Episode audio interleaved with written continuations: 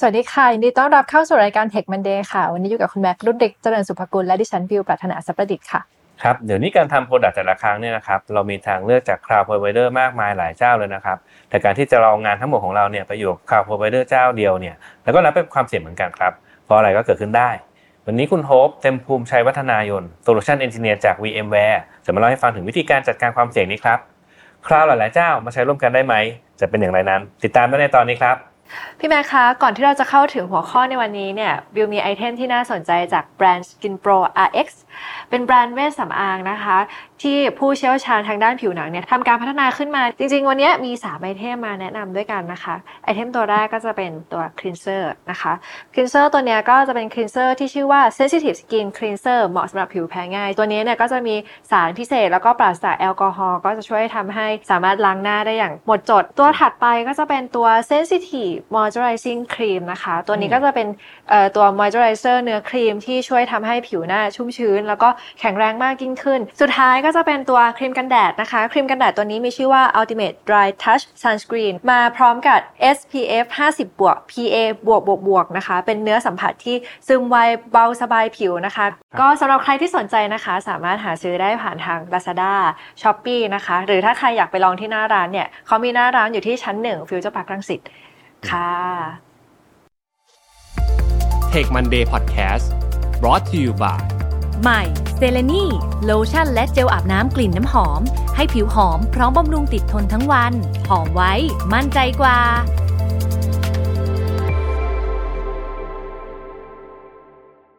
สวัสดีค่ะคุณโฮปยินดีต้อนรับสู่รายการ Tech Monday ค่ะ เดี๋ยวเราจะเริ่มต้นในการให้คุณโฮปแนะนำตัวให้ท่านผู้ฟังได้รู้จักค่ะ ได้ครับ ก็สวัสดีครับ ผมโฮปนะครับ เต็มภูมิชัยวัฒนายน ปัจจุบันก็เป็น Solution Engineer ที่บริษัท VMware นะครับ โดยที่ก็ปัจจุบันโฟกัสกลุ่ม solution ที่ทำ multi cloud แล้วก็เรื่องของ modern app ครับครบครับวันนี้เอาข้อมูลตรงๆเลยนะเออมันน่าจะค่อนข้างจะยากสำหรับพี่ระดับหนึ่งนะครับ อันนี้เพื่อให้ท่านผู้ฟังแบบว่าไปด้วยกันเลยนะครับโฮปพอจะเล่า concept ของ multi cloud ให้ฟังหน่อยได้ไหมว่ามันมันเป็นยังไง ได้ครับ ก็จริงๆจริงๆ concept multi cloud เนี่ยผมว่าค่อนข้างตรงตัวตรงชื่อเลย ก็คืออะ multi หรือ multiple cloud เนอะก็คือการใช้ cloud มากกว่าหนึ่งเจ้านะครับ อาจจะเป็น multiple ในรูปแบบที่ว่าอาจจะ hybrid อย่างเงี้ยเรามีมี private cloud แล้ว เรามีการขยายไป public cloud หรืออาจจะมีการใช้งาน public cloud หลาย ๆ เจ้าพร้อมกันก็ได้นะครับ อ๋อก็คือต่อให้เป็น hybrid cloud ก็นับเป็น multi cloud แบบหนึ่งเหมือนกันครับอ๋ใช่ อ๋อโอเคโอเค ถ้าอย่างนั้นเนี่ยก่อนอื่นเลยบิวอาจจะขอถามว่าอะไรเป็นข้อดีของการที่จะปรับมาใช้เป็น multi cloud ที่ดีกว่าแบบ single cloud ยังไง เพราะบิวเห็นลูกค้าหลายเจ้าบางคนก็ชอบแบ่งบางส่วน อย่างเช่นใคร dev เยอะก็ไปใช้ AWS เยอะๆ เอา system ขึ้นไปไว้บน Azure บ้างอะไรเงี้ยค่ะเอ่อข้อดีมันคือยังไงอ่าครับจริงๆเออในมุมข้อดีของของ multi cloud นะครับคือผมมองว่าเออพอมันมี multi เนื้อ multiple ปุ๊บอะมันก็เป็น option นะครับการที่มันเป็น option มันก็ทำให้เราได้ได้ flexibility ตรงนั้นเรามี option ที่เปิดกว้างมากขึ้น เรามีการ optimize ได้ง่ายขึ้นนะครับแต่จริงๆต้องเรียนว่าเอ่อโดยโดยที่เอ่อที่ผ่านมาเนี่ยที่ผมเจออะมันจะไม่ใช่ว่าพอเราพูดถึงข้อดีมันจะเป็นการที่เราจะ plan ใช่ไหมครับว่าเออเราจะไป multi cloud เมื่อไหร่ดี หรือเมื่อไหร่เราถึงจะไป แต่จริงๆที่ที่พบเห็นทั่วไปเนี่ยจะเห็นว่าเขาไปโดยที่ไม่รู้ตัวอืม นะครับคือส่วนใหญ่อะเออมันจะไปโดยที่เขาไม่ได้มี plan มาว่าเออเขากำลังจะไปนะ แต่ว่าเขาอยู่ๆเขาก็ไปอยู่ใน stage ที่มันมีมีหลาย cloud มีหลาย environment แล้วนะครับตัวอย่างแรกคือ ในกรณีที่สมมติว่าถ้าเรามีทีมทีมของเราเป็นทีมอาจจะเป็นทีมที่ใหญ่หน่อยนะครับพอเรามีทีมใหญ่หน่อยเนี่ยเนื่องด้วย concept cloud อะครับมันหมายความว่าเรามีอ่าเรื่องของ self-service เข้ามาเนี่ยใครอยากได้อะไรอ่าสร้างอืมใครอยากอ่าด้วยด้วยความที่เราอยากจะ deliver ได้เร็วเนี่ย ก็แต่ละทีมก็สร้างของตัวเองเลย ซึ่งซึ่งในมุมเนี้ยมันมันเป็นข้อดี แต่ว่าไม่ได้หมายความว่าแต่ละองค์กรมีการจำกัดว่าใครจะสร้างที่ไหนอย่างไรนะครับบางองค์กรอาจจะไม่ได้มีจำกัดเพราะฉะนั้นจังหวะแรกเราบอกเรา cloud first นะเราขึ้นก่อน ก็ทีม A ถนัด cloud A ทีม B ถนัด cloud B สักพักก็รู้ตัวอีกทีก็อะมี2 cloud แหละแย่แล้วนะครับเมอ๋อจเป็นริงๆแล้วปัญหาจริง ๆ แล้วมันก็อาจจะคล้าย ๆ กับว่าเอ๊ะถ้าเกิดเราสมมติเราถนัดการทำเว็บแอปพลิเคชัน แล้วก็ไปใช้เอ่อ EC2 บน AWS เอ่อแต่ว่าสักพักหนึ่งเฮ้ยเราอยากใช้ Kubernetes เอ้ยของ cloud ของ Google อาจจะง่ายกว่าเรา แล้วก็ไปใช้ของ Google อันนี้เรียกว่า multi cloud แล้วหรือยังอ่าใช่ถูกรูปแบต้บองหนึ่งครับรูปเนอะรูปแบบหนึ่งรูปแบบหนึ่งหรืออีกอีกกรณีหนึ่งยกตัวอย่างเช่น สมมติว่ามีบริษัทยักษ์ใหญ่นะครับมีการ take over บริษัทอ่าขนาดเล็กเล็กกว่าอย่างเงี้ยครับเข้ามาไม่ได้หมายความว่าบริษัทขนาดเล็กกว่าจะใช้คลาวเดียวกับบริษัทที่ที่อ๋อเทคโอเวอร์มาเสมออืมนะครับอันนี้ก็เป็นกรณีที่เห็นบ่อยในในในช่วงนี้ที่มีการเทคโอเวอร์กันค่อนข้างเยอะ นะครับก็จะเห็นว่าเออบางทีเราเรา acquire มาสมมติเป็นบริษัทที่ acquire มาปุ๊บเราบังเอิญว่าใช้คนละ cloud กันอย่างเงี้ยก็จะมีเหตุการณ์ที่ทีมที่ operate จะต้องดูแล2 cloud พร้อมกันหรือสองถึงสาม cloud พร้อมกันก็เป็นไปได้นะครับจริงๆแล้วเนี่ยปกติแล้วอันเนี้ย case case แบบว่าใช้แบบว่ารู้สึกตัวอีกทีก็ใช้ซะแล้วเนี่ยก็เออจริงก็เกิดขึ้นบ่อยแหละแต่บางทีถ้าเกิดว่ามันเป็นทีมที่ mature หน่อยจะทำอะไรสักอย่างก็ขอวางแผนสักนิดนึงเนี่ยเวลาเขาจะเลือก cloud สักเจ้าหนึ่งเนี่ย มันต้องมีการตัดสินใจอะไรมันยากไหมครับในการตัดสินใจพวกอืนี้มคือจริง ๆ ในในจังหวะเลือกนะครับคือเขาคงเห็น benefit แล้วแหละว่าว่าจะไป cloud เนอะด้วยเรื่อง self-service เองก็ตาม หรือเรื่องการการสเกลที่รวดเร็วขึ้นนะครับแต่การจะเลือกยี่ห้อหรือเลือกเจ้าเนี่ยเอ่อหลักๆผมมองว่ามีมีสองสองมุมนะมุมแรกอาจจะมองจากเทคนิคก่อน อืมอะว่าอะทีมเราถนัด cloud เจ้านี้มีการเรียนรู้มีการไปไปศึกษา cloud เจ้านี้มาก่อน การเริ่มต้นที่ cloud cloud เจ้านั้นมันก็อาจจะเป็นการอะสิ่งที่ตอบโจทย์ อาจจะไม่ต้องเรียนรู้เยอะนะครับ หรือหรือแอปพลิเคชันเราอ่าหรือ requirement ที่เราต้องทำเนี่ยมันไปตรงกับสิ่งที่ cloud เจ้าไหน offer ให้อืมนะครับอันนี้ก็จะเลือกง่ายเลยเพราะว่ามันก็เป็นสิ่งที่เราเรามี requirement อยู่แล้ว แล้วมันก็ตรงโจทย์เราอยู่แล้วนะครับ อีกอีกมุมหนึงก็เป็นเรื่องใหญ่เหมือนกัน นะครับ ก็คือคือเรื่องเงินอ่าก็เลยจะพูดเลย ก็คืออ่าในหลาย ๆ กรณีเองเรื่องเงินก็มีมีเป็น factor ที่ใหญ่นะครับ cloud เจ้าไหนมี offer ที่ดีกว่าเวทออกมาแล้วราคาดีกว่าอย่างเงี้ยเราก็อาจจะตัดสินใจเลือกเลือกจากอ่าเรื่องของ financial ได้ อันนี้ผมขอแทรกถามนิดนึง คือโดยทั่วไปแหละถ้าเกิดว่าทำอยู่ในองค์กรเนี่ยเขาก็จะ consider เอ่อยักษ์ใหญ่แหละ Azure Google เอ่อเอ่อ Cloud Computing เนาะแล้วก็มา AWS เนาะ มีคนชอบมาพูดกันว่าไอ้พวกเจ้าแบบว่า Digital Ocean หรือว่าพวก Linode นี่เป็นพวกแบบว่าของมือสมัครเล่นอันนี้มันจริงปะเอ่อผมต้องมองว่าอยู่ขึ้นอยู่กับ requirement นะ อย่างแรก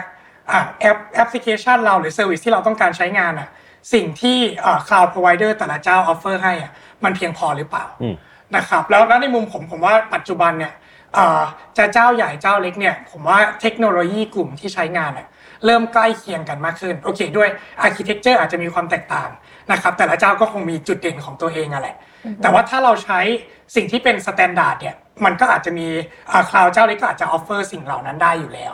นะครับแล้วก็ด้วยด้วยความที่อ่า open source มาเทคโนโลยีที่เปิดให้ใช้งานแพร่หลายมากขึ้นผมว่าเอ่อในหลาย ๆ โมดูลหลาย ๆ service เองอะ cloud เจ้าเล็กก็ก็เริ่มมีบทบาทมากขึ้น นะครับแต่จริงๆก็ก็ต้องบอกว่า cloud เจ้าใหญ่เองก็ก็มีกำลังในการการพัฒนาต่อยอดเนี่ยเพราะฉะนั้นเขาก็จะมีจุดเด่นของเขาในในบาง serviceจริงๆ การใช้ multi-cloud เนี่ยแบบว่าหลับตาเราก็เห็นถึงปัญหาแล้วเนาะเพราะว่าเทคโนโลยีก็หลากหลายเอ่อคนมาใช้ skill อันอันบางบางอันใช้มีเยอะบางอันมีน้อยบ้างละอะไรอย่างเงี้ยค่ะเพราะฉะนั้นการใช้ multi-cloud เนี่ยเอ่อมันก็เปิดช่องโหว่หลาย ๆ อย่างนะคะ ที่ทำอาจจะทำให้เกิดปัญหาได้ เพราะฉะนั้นทำไมคนถึงยังจำเป็นจะต้องใช้เรื่องของ multi-cloud อยู่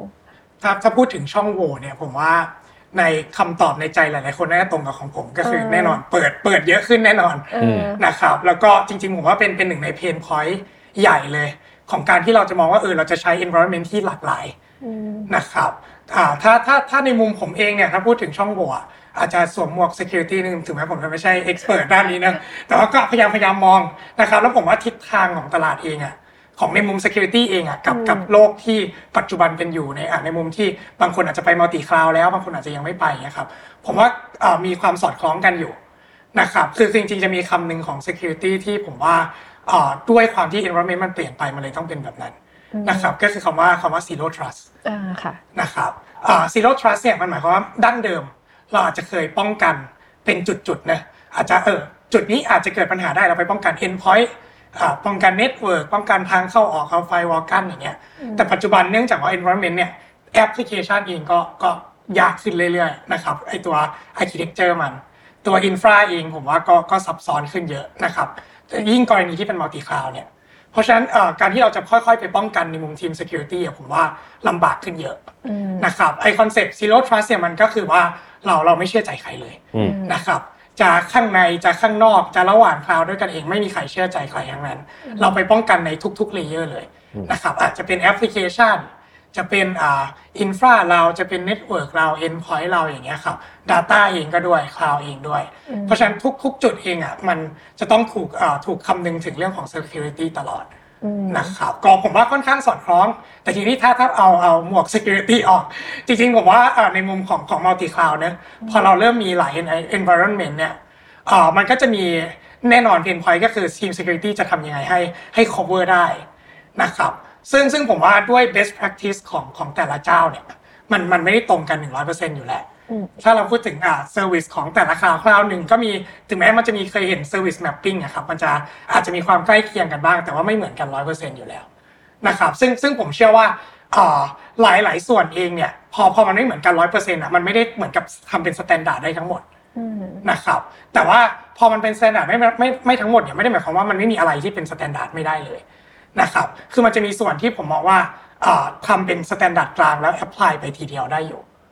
นะครับอะตัวอย่างเช่น policy อย่างเงี้ย policy ผมว่าก็มีความเป็น standard พอสมควร หรือเอ่อ supply chain ของการเอาแอปขึ้นระบบอย่างเงี้ยครับแต่ละ cloud เองอะเอ่อปัจจุบันมีการใช้งานเอ่อเทคโนโลยีที่ใกล้เคียงกันมากขึ้นเรื่อยๆนะครับพอเราเป็น standard กลางปุ๊บเราเซต policy ทีเดียวอะมันก็อาจจะมี tool ที่ในตลาดที่ปัจจุบันเริ่มมองเรื่องพวกนี้มากขึ้น apply ทีเดียวได้ในหลาย ๆ จุดอย่างเงี้ยครับอืมใช่ใช่ พูด substance มาซะเยอะละเออผมพอจะมีแบบว่าเคสที่เออมีที่ไหนเขาเอาประยุกต์ใช้มาดิคาวแล้วประสบความสำเร็จแล้วมันน่าสนใจที่จะเรียนรู้จากเคสนี้บ้างไหมครับครับจริงๆต้องบอกว่าด้วยด้วยโจทย์ multi cloud เนี่ยมันมีหลายหลายมุมมากอืมนะครับอ่ามุมมุมมุมแรกที่ผมผมเจอแล้วผมเห็นว่าเออน่าจะตรงกับอ่าบางที่ที่อยู่ในสเตจปัจจุบันก็คือว่ามีการ acquire บริษัทเข้ามาอืมแล้วอ่าทั้งสองบริษัทเนี่ยมีมีคลาวไม่ตรงกันเลย โจทย์เนี้ยก็เป็นโจทย์หนึ่งที่ยากเพราะว่าด้วยความที่ทีมเดิมเนี่ยที่ operate อยู่อะเขาคุ้นเคยกับ environment แบบหนึ่งนะพอมันมี environment ใหม่ที่เข้ามาเนี่ยมันเกิดสิ่งที่เรียกว่าเหมือนอ่า ballooning นะครับคือเขาไม่เข้าใจเลยว่าสิ่งที่ใครที่ไปสร้างอะไรเนี่ยมันสร้างที่ไหนอย่างไรมีอะไรเกิดขึ้นบ้างในระบบเอ่อสิ่งที่ตอนนั้นพิมผมเองเข้าไปทำก็คือเข้าไปคุยกับลูกค้านี่แหละว่าเขามีการใช้งานอะไรอยู่บ้าง นะครับ แล้วก็มีอาจจะมี tool ด้วยเข้าไปช่วยช่วยจับนะครับว่าเออสิ่งที่เกิดขึ้นเนี่ยมีใครสร้างอะไรบ้าง มีการทำ tagging มีการมี best practice เข้าไปเกี่ยวข้อง tagging ที่ตรงกันมีการทำเรื่องของอดูเรื่องของ costing ไม่ให้มันบวมเกินไปนะครับเพราะนั้นผมว่าอาจจะเป็นพื้นฐานเลยของหลาย ๆ ที่ที่มีเริ่มมีหลาย environment อีกอีก use case หนึ่งที่ผมว่าก็น่าสนใจเหมือนกัน อันนี้เป็นเป็นในมุม banking นะครับก็ผมว่า banking เป็น industry ที่ ล้ำมากในปัจจุบัน น่าจะเป็นหนึ่งใน industry ที่ล้ำที่สุดแล้วล่ะ แล้วก็เทคโนโลยีใหม่ๆ ค่อนข้างเยอะนะครับทีเนี้ยมันมันมีความซับซ้อนในมุม banking อีกอย่างหนึ่งที่ผมว่าไม่ได้มีอาจจะไม่ได้มีในทุกๆ industry นะครับก็คือเรื่องของ regulation เนอะอืมเพราะว่าอะ security เองสำคัญ compliance เองก็ก็จะมีระบบ compliance ของเขาในมุม banking ทีเนี้ยโจทย์ของ banking อันเนี้ยอะเจ้าเนี้ยชัดมากๆนะครับเป็น banking ขนาดใหญ่ที่โจทย์ชัดว่า เขาต้องการให้แอปพลิเคชันเขาอะรันอยู่บน on prem นะครับก็คือ private cloud ของเขาโดยเนื่องเนื่องจาก regulation เองนะครับแต่ทีเนี้ยอะด้วยความที่ banking เองต้องการพัฒนาค่อนข้างไวนะครับหมายความว่าเขาเองก็มีการจ้างว่าจ้างเอ่อคนข้างนอก outsource เข้ามาช่วยทำงานนะครับช่วย deliver service อาจจะไม่ใช่ service core เขาแต่อาจจะเป็น service เสริมต่างๆ อย่างเงี้ยครับสิ่งที่เกิดขึ้นก็คือเขาไม่ได้อยากให้เอ่อทีมที่เป็น outsource เข้ามาใน network ที่เป็น network private cloud ของเขาอืมนะครับด้วยด้วยด้วยเรื่องของความปลอดภัยด้วย นะครับอะเขาก็มีโจทย์เจ็ดตั้งตั้งธงประมาณนี้แหละ เข้ามาคุยกับคุยกับ VMware เอง VMware ด้วยด้วยธงตรงนี้เราก็เริ่มเริ่มคุยกับลูกค้าแหละทั้งในมุม outsource เองทั้งในมุมลูกค้าเองนะครับว่าว่าออกมาภาพสุดท้ายเป็นยังไงได้บ้าง สุดท้ายแล้วเนี่ยก็คือสิ่งที่เราแพลนกันก็คือเราค่อยๆไปไล่ดูเลยว่า จังหวะเอ่อ access เข้ามายังไงอะจังหวะเข้ามาแล้วเขาต้องต้องการอะไรบ้าง ต้องทำอะไรบ้าง ซึ่งในมุม outsource ก็คือต้องการพัฒนาเนี่ยเราก็ต้องมีการเตรียม environment สำหรับทีมพัฒนา เป็น dev environment ไว้โดยที่อ่าโจทย์ที่ซับซ้อนขึ้นมาอีกนิดนึง ก็คือด้วยความที่ปัจจุบันแอปมันซับซ้อนมากเนะการที่เราจะ dev ด้วย environment หนึ่งแล้วมา deploy ใน production ในอีก environment หนึ่งเนี่ยมันมีโอกาสที่อ่ามันจะไม่สำเร็จเยอะนะครับเพราะฉะนั้นเราจะต้องทำยังไงให้ได้ก็ให้ให้ environment ต้นทางกับปลายทางเนี่ยมันใกล้เคียงกันมากที่สุดอืมนะครับอะเราก็เริ่มมีการศึกษาด้วยแหละว่าทีมทีมที่ทำงานอยู่ปัจจุบันถนัดอะไรใช้งานอะไรอยู่บ้าง นะครับสุดท้ายปลายทางก็คือมีการเซต environment ที่อยู่บนบนบน public cloud ขึ้นมา ใน environment เนี่ยมีแล็ปท็อปที่เป็น virtual laptop เนี่ยที่สามารถเข้ารีโมทเข้ามาใช้งานได้เลย เพราะฉะนั้น source code ต่างๆ อะไรต่างๆ เองก็ก็อยู่ในนั้นนะครับแต่ก็มีการ set up dev environment ที่เป็นเหมือน supply chain ที่ผมบอกนะครับเป็น standard กลางเลยระหว่างอะข้างบนกับข้างล่างอืมนะครับแล้วก็อ่าสุดท้ายก็คือแอปพลิเคชันที่ถูก develop บนเนี้ยก็มีการเอามา deploy ใน production จริง ๆ ปัจจุบันก็มีการสเกลต่อยอดไป นะครับก็ผมว่าก็เป็น use case หนึ่งที่ที่ advance ขึ้นมาอีกหน่อย มากกว่าแค่ดูในเรื่องของ operation เรื่องของ cost ก็ในฐานะที่คุณโฮมเนี่ยอาจจะคุ้นเคยกับเทคโนโลยีของ VMware บิวเคยได้ยินตัวระบบตัวหนึ่งที่ชื่อว่า Tanzu ของ VMware เนี่ยน่าจะมาเข้ามาช่วยลูกค้าในมุมของการจัดการลูกค้าที่มี environment มากกว่าหนึ่งหรือลูกค้าที่เป็น multi cloud ได้อยากให้ช่วยขยายความตรงนี้หน่อยค่ะอ่าครับค่ะคือจริงๆต้องต้องเรียนว่าสำหรับใครที่ไม่เคยรู้จัก VMware นะครับ VMware ทำบริษัทซอฟต์แวร์ ที่ที่ดั้งเดิมเลยเนี่ยเราเราเป็นผู้นำในเรื่องของ private cloud เนี่ยก็คือการเอาซอฟต์แวร์ไปลงใน data center ของลูกค้า เพื่อให้บริหารจัดการง่ายขึ้นทำเป็น self service ได้นะครับทีเนี้ยในมุมของ private cloud VMware ทำมาสักพักใหญ่ ๆ แล้วล่ะ แต่ก็ปัจจุบันเราก็มองว่าด้วยด้วย vision เองด้วยทิศทางของตลาดเองเนี่ยเราขยับไปเป็นผู้เล่นในในมุมของ multi cloud แบบเต็มตัวแล้วนะครับเพราะฉะนั้นในมุม VMware เองเราก็จะมีเหมือน business unit หนึ่งที่ทำเกี่ยวกับเรื่องของ multi cloud นะครับโดยที่ภายใน business unit เนี้ยจะมี product กลุ่มหนึ่งที่ชื่อว่า Tansu นะครับทันซูทำเกี่ยวกับเรื่องของ cloud native app สำหรับใครที่อาจจะเคยได้ยินเรื่องของอะ tool stack ที่เกี่ยวกับ DevSecOps อย่างเงี้ยครับ tool stack ที่เกี่ยวกับการทำเป็น container Kubernetes นะครับคือทันซูจะอยู่ใน stack นั้น แต่ทีเนี้ยหลายหลายคนก็เข้ามาถามว่า เอ้ยทำไมไอ้เรื่องของ multi cloud กับเรื่องของแอปพลิเคชัน modern application มันถึงอยู่ในใน business unit เดียวกันนะครับ ซึ่งซึ่งในมุม VMware เองเนี่ยมันก็มีมีมุมมองที่ที่อาจจะไม่ได้ตรงกับกับทั้งตลาดขนาดนั้น แต่ว่าเรามองว่าเรื่องของ multi cloud เวลาเราตั้งตั้งข้อดีเบตขึ้นมาครับ หลาย ๆ ที่จะมองว่าเออเราจะตัดสินใจยังไงดี ระหว่างจะจะขึ้น private ดีไหมหรือจะขึ้น public ดี หรือหรือจะเลือก cloud A ดีหรือ cloud B ดีแต่ทีนี้ในมุมในมุม VMware เราเรามองอาจจะเปลี่ยนมุมมองเล็กน้อย นะครับเราเปลี่ยนไปมองแทนว่าในมุมลูกค้าเนี่ยเวลาเขาจะเลือกใช้สิ่งเหล่านี้เขาเลือก base จากอะไรซึ่งซึ่งสิ่งแรกที่เข้ามาในหัวแน่นอนก็คือเรื่องของแอปพลิเคชันนะครับเพราะมันเป็น workload ที่จะต้องไป run อยู่ใน environment เหล่านั้นอยู่แล้วนะครับโดยที่แทนที่ดีเบตจะเป็นระหว่าง cloud A cloud B เนี่ยเราเราในมุมมอง VMware เรามองเป็นอ่าดีเบตระหว่างแอปพลิเคชันที่เป็น legacy app นะครับกับแอปพลิเคชันที่เป็นแอปพลิเคชันสมัยใหม่หรือที่เขาเรียกว่า cloud native อะครับ พอพอเราเริ่มแบ่งเป็น2อสมุมอย่างนี้ปุ๊บเนี่ยการตอนจังหวะแบ่งอาจจะแบ่งจากเรื่องของ business impact นะครับว่าแอปนี้ impact เยอะเราจะต้องการพัฒนาต่อยอดนะครับพอเราแบ่งได้ปุ๊บเนี่ยเราจะรู้แล้วว่าแอปพลิเคชันกลุ่มไหนเนี่ยมี requirement ประมาณไหนนะครับอะเราเข้าใจ requirement เราเข้าใจปลายทางของเราแล้วว่าสุดท้ายแอปพลิเคชันนี้ต้องต้องการ service ประมาณไหนนะครับแล้วเราค่อยไปเลือกว่า เออคลาวเจ้าไหนหรือคลาว A คลาว B private cloud อะไรที่ตอบโจทย์ใช่ ครับเพราะฉะนั้นในมุมของ business unit ที่ที่ทำเกี่ยวกับ multi cloud ของของ VMware ครับก็เลยจะมีการ address การเข้าไปทำ assessment ในมุมของแอปพลิเคชันด้วย การเข้าไปดูด้วยว่าแอปที่เรามีอยู่ในใน portfolio เราทั้งหมดอะมีอะไรอยู่บ้าง อาจจะเป็นอีกอีกมุมหนึ่งเป็นเป็นอีก approach หนึ่งของการเริ่มต้นในการจะไป multi cloud ครับอะไรเป็นข้อผิดพลาดที่เกิดขึ้นบ่อยบ้างเวลาเวลาคนเขามาคุยกับโฮปอะแต่เวลาใช้ multi cloud แล้วโฮปพลาดอีกแหละเนี่ยพลาดอีกแล้ว จริงจริงผมว่ามันมีหลายจุดนะแล้วก็แต่ว่ามีจุดหนึ่งที่ผมว่าหลาย ๆ ที่มองข้าม แล้วก็เป็นจุดที่ปัจจุบันเป็นเป็นเป็นเทรนในตลาดเลยก็ว่าได้ คือเรื่องของ developer experience นะครับทุกคนพูดถึงเรื่อง multi cloud พูดถึง cloud แล้วเนี่ยถ้าหลายคนนึกถึง infrastructure นะเราไป self service ได้ แต่ว่ามีข้อหนึ่งเลยที่เวลาไป multi cloud ปุ๊บแล้ว ผมว่ามันไปไปถ่วงอีกฝั่งก็คือเรื่องของ dev experience นะครับ เรื่องของ dev experience เนี่ยคือ ดั้งเดิมนะคะ developer เนี่ยเขาอาจจะมีสิ่งที่เขาต้องพัฒนาอยู่แล้วล่ะ ก็คือ source code ที่เขาต้อง deliver business feature ใหม่ ๆ นะครับ แต่ด้วยความที่เทคโนโลยีเองอะพอมันมี multi cloud นะมันมีสิ่งที่เขาต้องใช้งานมี tool stack ที่เขาต้องไปเรียนรู้เยอะขึ้นเรื่อยๆ นะครับ แล้วก็สอดคล้องไปกับไอทิศทางของตลาดที่บอกว่าเราไป DevOps DevSecOps เนี่ยถ้าใครเคยเห็นใน Stack DevOps ที่เป็นภาพรวมของ ของ CNCF อะครับ CNCF เป็นองค์กรที่ทำเกี่ยวกับเรื่องของอ่าเป็นองค์กรกลางที่ทำเกี่ยวกับเรื่อง tool stack ของ DevOps DevSecOps นะครับถ้าใครเข้าไปดูเนี่ยมันจะเห็นว่ามันมี tool เยอะมากนะครับแล้วก็หลาย ๆ ท่านเองก็บอกว่าเออจริง ๆ เราก็ควรจะรู้ทุก ๆ ตัวในในสแต็กเหล่านี้นะอย่างน้อยตัวตัวละเขาจะแบ่งแบ่งกลุ่มไว้นะครับอย่างน้อยก็กลุ่มละตัวละกัน ซึ่งซึ่งในมุม developer เองเนี่ยการที่เขารู้กลุ่มละตัวมันมันเป็นเป็นประโยชน์อยู่แล้วแหละ แต่ว่า ด้วยความที่หน้าที่หลักของ developer เขาไม่ได้วัดผลจากการการรู้ถูเยอะนะเขาวัดผลจากการที่เรา deliver โค้ดใหม่ ๆ ได้หรือเปล่าเรา deliver ฟีเจอร์ใหม่ได้เร็วแค่ไหนนะครับเพราะฉะนั้นไอ้เวลาที่เขาไปเรียนรู้ทั้งมัลติคลาวทั้งสแต็กเหล่านั้นนะมันก็เป็นเวลาที่บริษัทเสียไปในการที่จะ invest นะครับเพราะฉะนั้นก็เลยเป็นจุดที่หลาย ๆ ที่มองข้าม นะครับพอเริ่มขยับไปในมุมนี้ก็มันก็จะมีเทรนด์ตัวหนึ่งที่ที่หลายๆคนพูดถึงปัจจุบันในปี 2023 นี่แหละ ก็คือคำว่า platform engineering นะครับก็โดย concept platform engineering แล้วเนี่ยก็คือการที่เราจะทำยังไงให้เราเป็นสะพานเชื่อมระหว่าง developer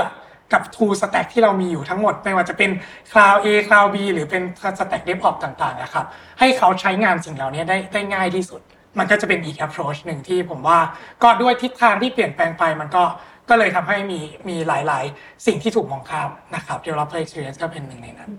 ครับ จริงๆ เห็นด้วยมากๆเลยเพราะว่าบิวว่ายิ่ง tool เยอะ cloud เยอะ environment เยอะเนี่ย บางทีคนที่เป็น dev เขาก็เรียนรู้ไม่ทันก็อาจจะเกิด error ระหว่างทางได้ง่ายอ่า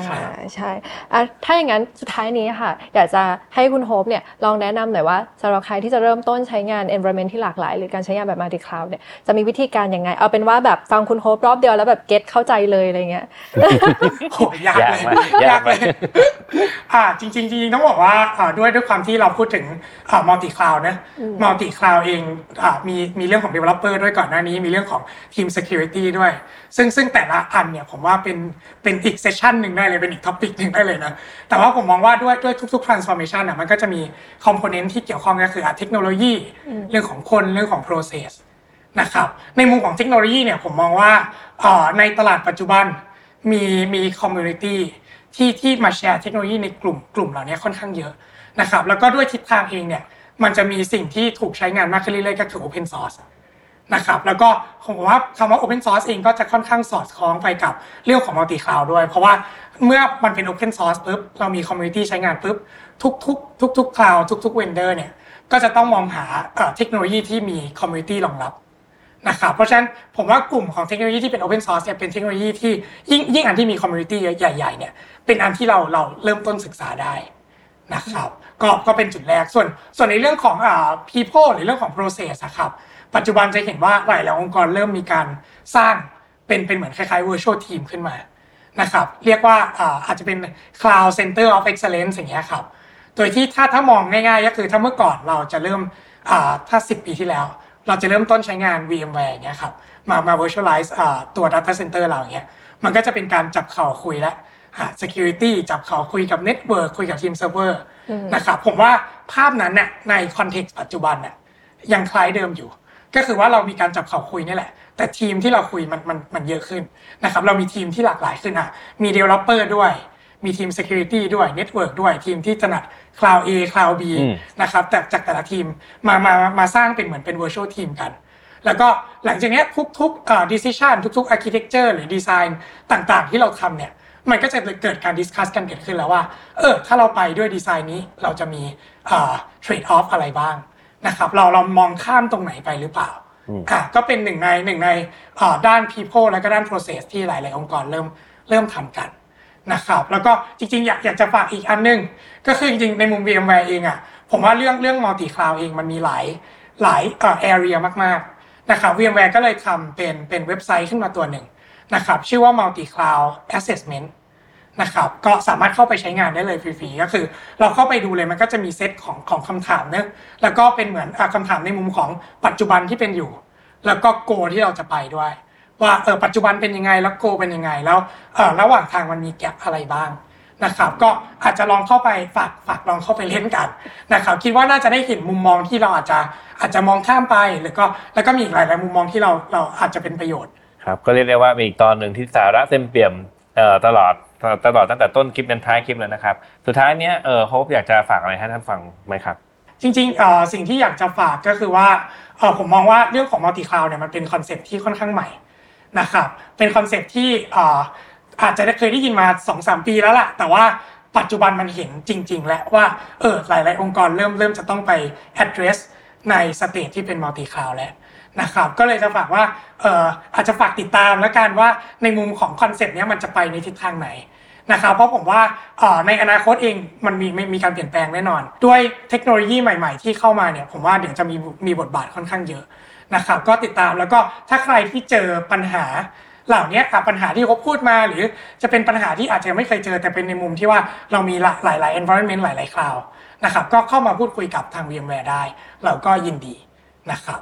ก็เชื่อว่าคลิปนี้ก็คงจะเหมาะกับหลาย ๆ ท่านที่ใช้งาน environment ที่เป็น multi cloud อยู่ หรือว่าใครที่เตรียมพร้อมสำหรับการที่จะไป multi cloud นะคะ ก็มอง VMware เป็นอีก partner ในส่วนหนึ่งสำหรับที่จะ transform ตัวเองจากจาก on prem ธรรมดาเป็น environment ที่หลากหลายละกันค่ะครับยังไงวันนี้ก็ขอบคุณคุณโฮปมากนะคะ ที่มาให้ความรู้พวกเราขอบคุณค่ะยินดีรับขอบคุณครับ และขอบคุณทุกท่านที่ติดตามค่ะจนกว่าจะพบกันใหม่ สวัสดีค่ะดีครับ Tech Monday Podcast brought to you by ใหม่เซเลนีโลชั่นและเจลอาบน้ำกลิ่นน้ำหอม ให้ผิวหอมพร้อมบำรุงติดทนทั้งวัน หอมไว้ มั่นใจกว่า